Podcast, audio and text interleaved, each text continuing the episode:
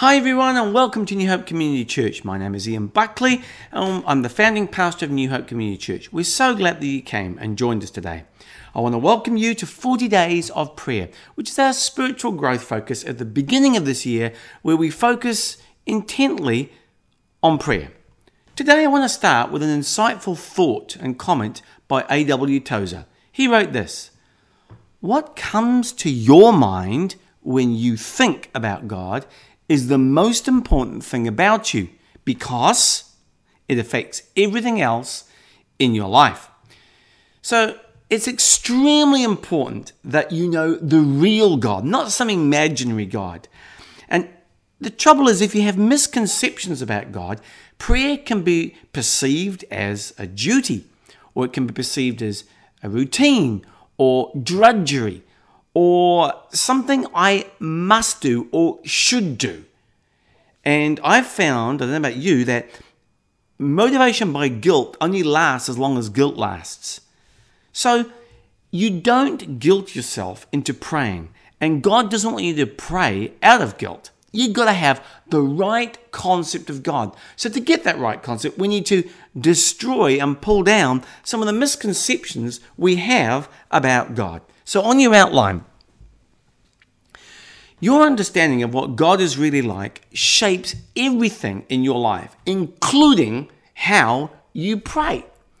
So, what is God really like? Well, God has many characteristics. For example, He's all knowing, that is omniscient. You've probably heard that word before. He is all powerful, which is omnipotent. He's got all the power. He's omnipresent. That means he can be everywhere at the same time. He's not limited in time and distance. Now, the Bible tells us that God is also holy, he is just, God is kind, he is loving, and he is faithful. Notice this next verse on your outline from Psalm 100, verse 5. It says, The Lord is always good. You may want to circle that word always. He is always good. He's always loving and kind, and his faithfulness goes on and on to each succeeding generation. So today I want to look and take some time to look at the goodness of God because it's the goodness of God which is the basis for all our prayer. Now, if God was not a good God, you would have zero reason or no motivation at all to pray. Now, the only reason there's any good in the world is because God is a good God. And because God is always good, we know five things about prayer. And when you understand how good God really is, you're going to enjoy prayer. So that it's not a duty, but it's a delight. Anytime, friends, that prayer becomes a ritual or boring to you, it's because you don't understand how good God really is. Some people sometimes even say, Well, I don't think I love God enough. Actually, friend, that is not your problem. Your problem is that you don't understand how much God loves you and how good God is to you. And everything in your life is a gift of God's goodness. So let's look at five implications of the goodness of God in your life and how that will change the way you pray from now on. Firstly, because God is always good, number one, God's long term plans for my life will always be good. God's long term plans for my life will always be good because God is always good. Now, people say, is there anything that God can't do? Well, yeah, there are quite a few things that God can't do. He can't deny himself, he can't be evil, he can't force anyone to freely accept him. Forced freedom is a contradiction of terms. God is good by nature, so God's plans for my life will always be good. Now, this principle is seen here, even though this verse was originally speaking to God's people as He was upending their lives, upending their dreams, and disrupting their plans. It's often misquoted. Jeremiah 29 11. I know what plans I have for you, says the Lord. I have good plans for you, not plans to hurt you. My plans will give you a hope and a good future. And when you call to me and pray to me, I will listen to you. So that verse, friends, has application if you are in Christ. Your future absolutely has a hope and not despair. It's for welfare and not calamity. Now, we've covered this many times. Friends, you as an individual are not an accident. There is a purpose for your life derived from the mind of God. Now, there are accidental parents in this world. I know that. But there are not accidental children. Now, your parents may not have planned you, but God did, and He wants you alive, and He has a plan for your life. So you say, How do I know God's plan? Well, the more you pray, the more you read God's word and listen to Him, the more you're going to understand God's plan for your life. Now, He says, I have good plans for you in that verse not plans to hurt you, to give you a hope, to give you a good future. And when you call to me and pray to me, I will listen to you. Now, sometimes we do not see or know how to pray as we ought. However, we do know one all important fact, and here it is in Romans 8 28.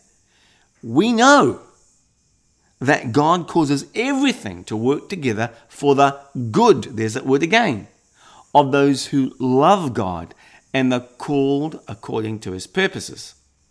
Now, notice that verse doesn't begin with uh, we hope, um, we wish, we, but rather we know. It's a strong imperative.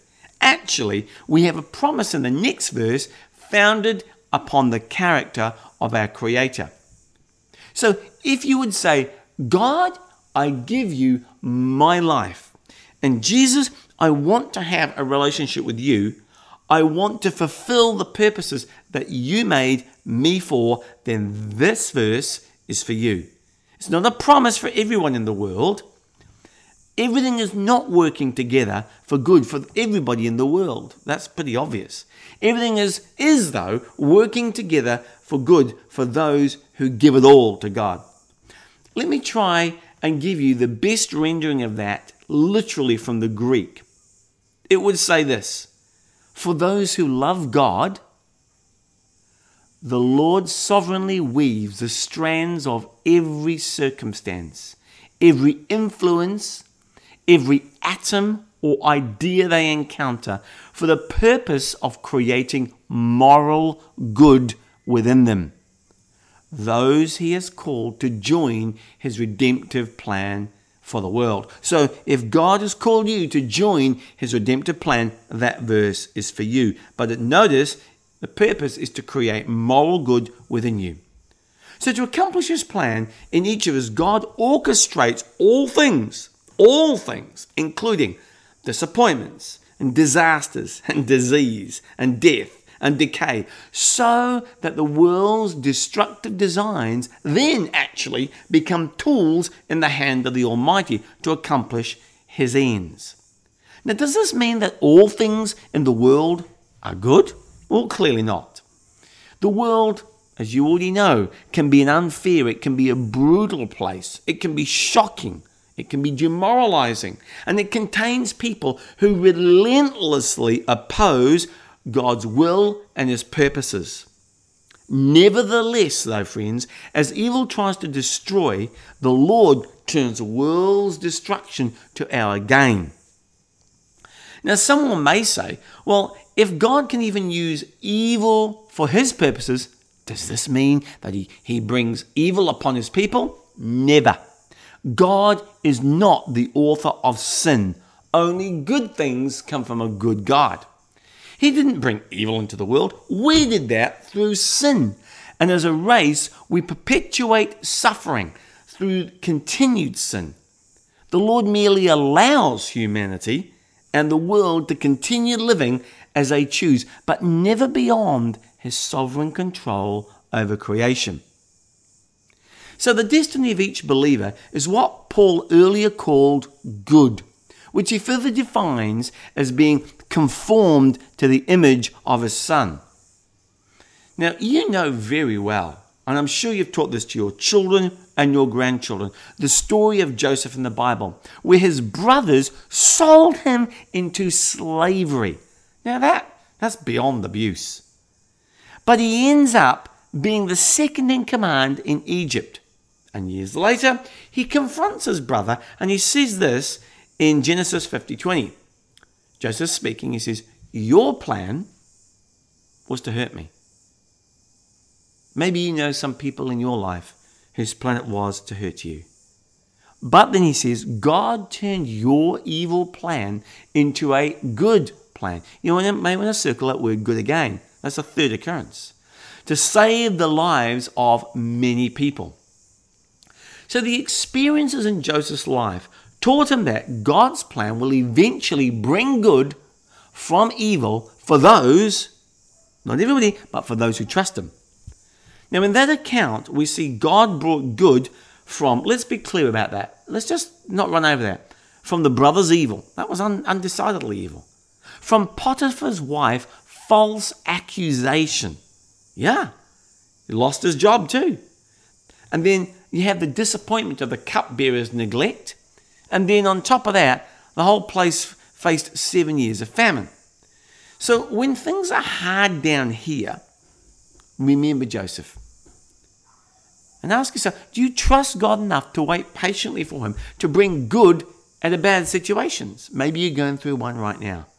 But as Joseph learned, God can even overrule people's evil intentions to bring about His intended result. He intended for Joseph to end up where he was, but there was a path He had chosen for him. And we are to learn, the scriptures say, from the examples of those in the Bible to instruct us and to encourage us. Now, the Bible says in 1 Corinthians 10 11, it says, Now these things happened to them as an example, but they were written down for our instruction. Friends, as we think about the early church, suffering was an expected reality for first century Christians. And likewise for us, life this side of heaven will include disappointment and, and difficulties and suffering. And Paul well understood the meaning of suffering for the faith. He learned to rejoice, though, because he knew that even in the middle of all of this suffering, this suffering was going to produce perseverance, stickability, the ability to face difficulties without giving in, which is a critically needed character trait for Christians. He says this in Romans 5 3. So that we can rejoice when we run into problems and trials. Man, that sounds masochistic. Why? For we know that they are good. So you want to circle that word again. Good for us. They help us learn patient endurance. So, for Christians in all ages, suffering does not negate the reality of God's love for his people and his goodness, but it provides us the occasion to affirm and to apply it. Now, this character quality of perseverance or endurance is not an end in itself. You can see that in 1 Peter chapter 1 verse 6 and 7. It's one step in the process that eventually strengthens our hope. So God is much more interested in your repeated patterns of behavior or your character, what you become, than your immediate comfort. Because you're not taking your car to heaven, you're not taking your career to heaven, you're certainly not taking your cash to heaven, or you're not taking your China to heaven. You are taking your character to heaven. So the only thing that you're going to take to heaven, God wants to grow and develop here on earth before he takes you into eternity. How does he do that? Through all these refining trials. But would you write this down somewhere, maybe at the side of your outline? Everything God does in my life, he does for my good. So that's the first thing we've learned about God that God's plans for my life and his will for my life are good because God is a good God. He's the author of goodness. He doesn't have bad plans for your life. And the more you get to know God, the more you understand his good plans. Number two, The second pillar of God's goodness God will always give me what I need, not what I deserve. God will always give me what I need and not what I deserve. Now, friends, if you and I got what we deserved, we wouldn't even be here. Look at this psalm, Psalm 103, verse 10 and 12. He, God, has not treated us as we deserve for our sins or paid us back for our, our wrongs. Why is that? Because Jesus Christ paid for all your sins and all your wrongs. And if you had to pay for your own sins and wrongs, then why did Jesus have to die on the cross? That's called double jeopardy. He's already paid for them if you put your trust in Jesus.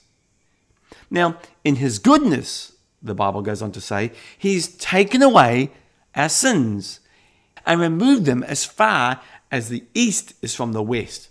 Now, I like that. he says from the east to the west because there is no east to the west. There's a North Pole and there's a South Pole. There's a definite point for those, but not east to west.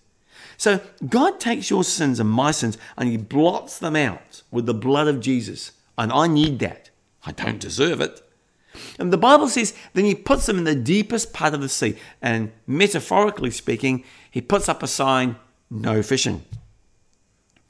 So if God has forgiven you, friend, you need to forgive yourself. Let me make this clear. God forgives you not because you're good. It's not based on your goodness. Actually, He will not reject you because He is good. Now, not only does God forgive your sin when you come and say, God, I ask you to show me mercy and to forgive my sin, He forgives you and beautifully He welcomes you back. This is exactly the opposite of the way it happens with humans. When you hurt someone or when you sin against them, do they want to receive you back? Heck no. Absolutely not. They want to be standoffish, they want to be distant, they want to push you away, and they want to reject you. They don't want to receive you. But, friends, God is unlike people. Now, some of you know the sad experience of being rejected by a parent. I know how that feels. But Here's the good news God can take that place in our life and He can fill that void and He can heal completely that hurt. He can direct us to those who may take that role of a mother or a father for us. And His love is sufficient for all our needs. Notice this next verse Psalm 27, verse 10 through 13 starts saying, Even if my father and mother abandon me, you know, words have probably been spoken like, You're no longer my son. You're no longer my daughter. Get out of my life. I don't want to see you again. You've hurt me too much, or whatever. Even if my mother and father abandon me, the Lord will hold me close. Do you hear the tenderness in that verse? My enemies are waiting for me to fall. They want me to fail. They know I'm a sinner, they know I'm imperfect. Yet, the Bible says, I remain confident that I'll see the goodness, there's that word again, of the Lord while I'm living here in the world.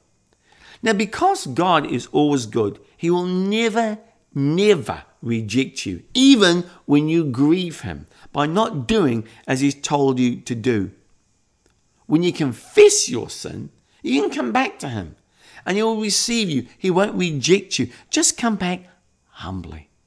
Now, if you make a big mistake, friend, I've got good news for you. God is a God of the second chance. Why? Because He's a good and gracious Father. Notice this verse in Hebrews 4 15 and 6 through 16. The writer says, Jesus understands our weaknesses, for he faced all of the same temptations we do, yet he did not sin. Why? Because he's perfect. So, there's an implication for this. Let us come boldly with confidence to the throne of our gracious God. He's talking about prayer there. There we will receive what? His mercy, and we will find grace to help us when we need it. So, how do I know that God is good? Because everything He does in the world is good. God's plan for my life will always be good. He's not going to steer me in the wrong direction. I steer myself in the right, wrong direction, but He certainly won't. And second, God always gives me what I need, not what I deserve. So when I need forgiveness, He doesn't give me judgment because that's what Jesus did for me and you on the cross. So here's the third aspect of God's goodness. Because God always is good, it almost sounds like heresy at first blush. But listen carefully. It's right out of the scripture. Number three God puts my good above his own. God puts my good above his own. So, because God is always, always good, He puts my good even above His own good. And, friends, this is the heart of the gospel. This is the good news. Because Jesus willingly gave His life for His sheep on our behalf as their substitute. The Bible says in John chapter 10, verse 14 through 15, I am the good shepherd. Circle the word good. I know my own sheep, and they know me and I will sacrifice my life for my sheep. What's going on here is his, his death gives us life. And this is what makes our faith different from every other storyline in the world. God says this You sinned and you deserve punishment. You deserve to go to hell, but I'm a good God and I love you. I'm also holy and just, so somebody's going to pay for your sins. So here's the deal I'll do it. I'll pay for your sins. I will send my Son to earth as Jesus Christ, and he will die for your sins. The Bible says in John chapter 15, verse 13, Greater love has no one than this, that someone laid down his life for his friends. So, this is the gospel. This is the king sacrificing himself for the peasants. This is the ultimate expression of love. The shepherd dies for the sheep. Here's the mind blowing thing not only did Jesus pay for your sins, that's amazing enough as it is right there, but there's a great exchange. And what he does is he takes our sin and puts it on Jesus, and he takes Jesus' righteousness and he puts it on us, inside us. It's like a blood transfusion. This is the great exchange. The Bible says in 2 Corinthians 5:21, "For God took the sinless Christ and poured into him our sins, then, in exchange, he poured God's goodness into us. Friends, that's the best news in the world ever. That's why we make this message known. There's nothing more important than that. Everyone needs to know there's an exchange available out there. The Bible says in Romans 4:25, Jesus died for our sins and he rose again, that's at Easter, to make us right with God. We're now right standing, filling us with God's goodness. You may want to circle that word goodness again. Now, what in the world does what we've just looked at have to do with prayer? Well, friends, it has everything to do with prayer. Because if you don't understand what I've just said, you'll never understand prayer. This is amazing. What God did for you at the cross makes prayer possible. The Bible says in Romans 8:32, since God did not spare or withhold even his own son, but gave Christ up for us all, won't he now also give us everything else we need? Do you see the logic of that verse? That when Jesus Christ died for you on the cross, he solved your biggest problem right there. Any other problem in your life is small potatoes. There's nothing you can't bring to God in prayer. If He loved you enough to die for you, He loves you enough to answer your prayer. So, number one, God is good. So He always has a good plan for your life. Number two, God is good because He always gives you what you need and not what you deserve. And number three, God is good because He puts my good ahead of His own. And this leads us to our fourth truth about prayer, and it's this God does not say yes to every request. God does not say yes to every request. Some of our confusion with prayer is that God may not answer our prayer in line with our plans or schedule.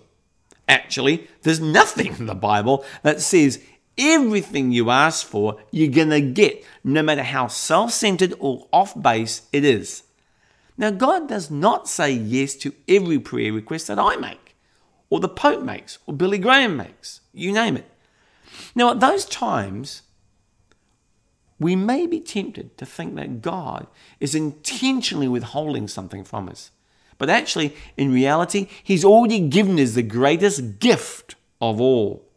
So when we are most tempted to doubt God's love for us, we ought to express instead our love for Him. And this is the practical application of Romans 8:28, trusting that God is working all things together for our good for those that love Him. Now, no loving parent would ever give a child some a child everything they ask for, right? They'd be spoiled. And you are certainly not a vending machine. And neither is God your genie. He's not a, your magic wand. You just have to add Jesus' name and poof, it'll happen. He is not your vending machine. A vending machine, last time I checked, gives you stuff. That's not good for you. And God will never give you something that's not good for you. But what about the stuff that I think is good for me? And he says, no. Friends, remember, God always answers every single prayer. Not always the way you want it or I want it, but you will always get an answer. Now, there are four ways that God answers yes, no, wait, and you gotta be kidding me.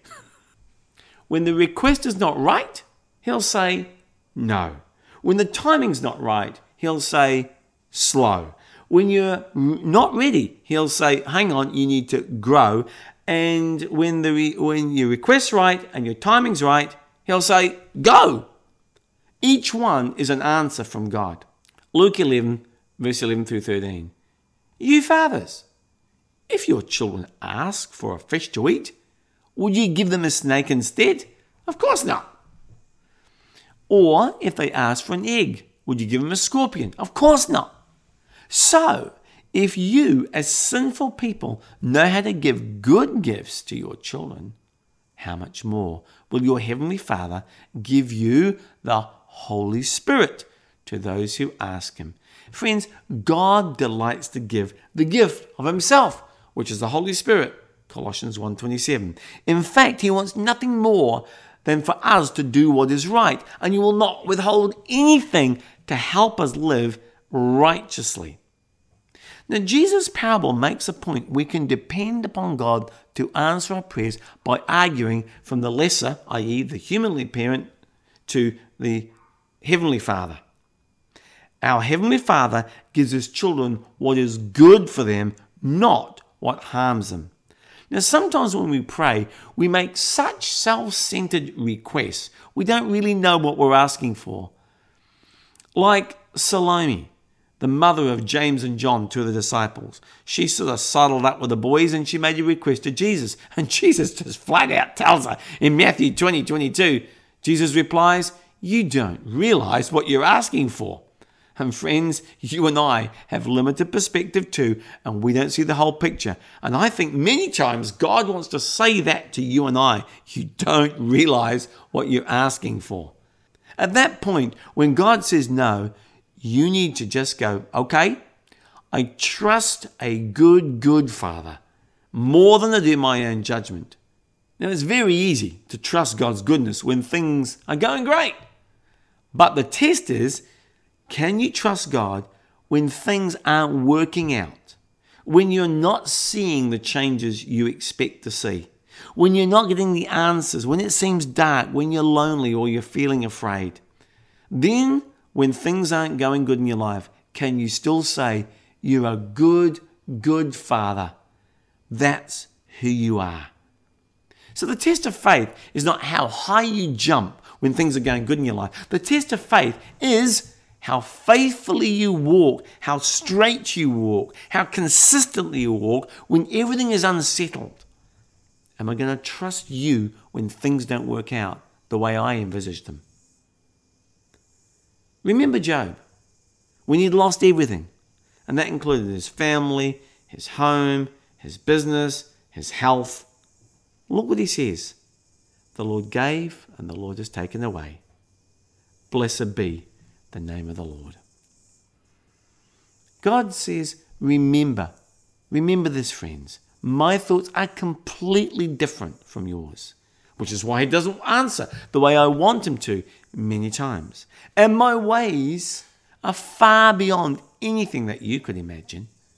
So, just as the heavens are higher than the earth, so are my ways higher than your ways, and my thoughts are higher than your thoughts. Now, often I think the Lord says to me, Ian, you're praying at this level, level one, and I'm thinking at your life at a completely different level because I want the very best for your life, even more than you do. Will you trust me? Number five, last one. Finally, because God is always good, He invites us to live with Him forever. He invites us to live with Him forever. So God wants to show you His goodness, not just whilst you're on here on earth, but for eternity. 2 Thessalonians 2 16 through 17 says this Our Lord Jesus Christ and God our Father, who loves us, has given us by His grace, that's His goodness, an everlasting encouragement and a good hope. You may want to circle that word good. Heaven's called an everlasting encouragement because it never ends, it'll last forever. May this encourage your heart, he says, even when you're in pain, and give you strength for every good thing that you do and say. In Psalm 23 is a beloved verse. And the last verse of this, verse 6 says this Surely goodness, that's God's goodness, and love will follow me all the days of my life. Then, the psalmist adds, I will dwell in the house of the Lord forever. That, my friend, is a good plan. Why are we covering this at the beginning section of 40 Days of Prayer? Because until you are absolutely convinced that God is always good and that He will even use challenging circumstances to bring good in your life, your prayers are going to be anemic and passionless. On the other hand, when you realize that no matter how I feel, no matter what it looks like, God is for me, He's not against me, He wants what's good for me, more than even I want that goodness for myself, what I think is good. And God knows what will make me happy more than I know it myself. If that's the foundation of all your prayers, now your prayers will become passionate and purposeful, and they're going to point to them, and you have power in your prayer. Friends, our country needs a spiritual awakening. Our nation needs a revival. Our nation needs God. Friends, things happen when people start to pray together. And here are two practical verses that we can pray this week every day. Lord, Keep me from paying attention to what is worthless. Perhaps that's social media. If you spend as much time checking in with God as you do checking in with your Facebook, you'd be a whole lot stronger. Instead, he says, let me live by your word. You need to get in a small group. We're going to learn God's word together. If you're not in one yet, let us know about it and we can help place you. Just write us at info at newhope.net.nz. I want to obey your principles. Please renew my life with your goodness. And then you make this your prayer. Bring us back to you. You can pray that every day. God, we're ready to come back. Give us a fresh start. So, as your pastor, I'm asking you to pray three things every day this week. Pray, God, revive my heart, revive my passion to meet with your people in a small group every week and revive our church family. We ask it in Jesus' name. Let's bow our heads and pray. Father, you are a good God, a good, good Father. Even though in this world we all feel the effects of the fall, you are still a good, good God working on the plan from paradise lost in the beginning to paradise gained at the end and we're in the middle chapters. We've all had prayers, Father, that weren't answered the way we wanted them to be answered. Yet you are still a good, good Father because you know what's best for us. Help us to remember that your plan for our lives is always good. And so we choose your plan, not ours. Help us to remember that you will always give us what we need, not what we deserve. Thanks for that, Lord. And thank you that you not only forgive us, but you'll pour your goodness into us, your righteousness from your Son Jesus. Thank you, God, that you amazingly put our good above your own good, that you did that through the cross by dying for your people. Father, we're so overwhelmed that you didn't even spare your own Son. So certainly, you'll give us what else we need. And Lord, even though we don't always understand it, we thank you that you don't always say yes to every prayer request in the time frames that we think are good. Father, we know and acknowledge that your goal is not to make our lives necessarily easy, but to grow us up. And we realize that your thoughts are not our thoughts, and your ways are higher than ours. And a lot of stuff we don't understand and we won't understand this side of eternity. Father, thank you that you've invited us to live with you forever in heaven. And today, friends, if you've never opened up your life to Jesus Christ, why don't you say, Jesus Christ, I want to accept your gift of heaven. I want to accept your gift of forgiveness. I want to accept your gift of new life. So, Jesus Christ, I want a relationship with you. I want to put my trust in you. I pray that in these days together, you will revive my heart and all of the hearts that are listening to your word today. You will revive our small groups, all of them, and you'll revive our church family. I pray this blessing in the name of the Father and of the Son and of the Holy Spirit. And everybody said, Amen. God bless you as we sing this next song.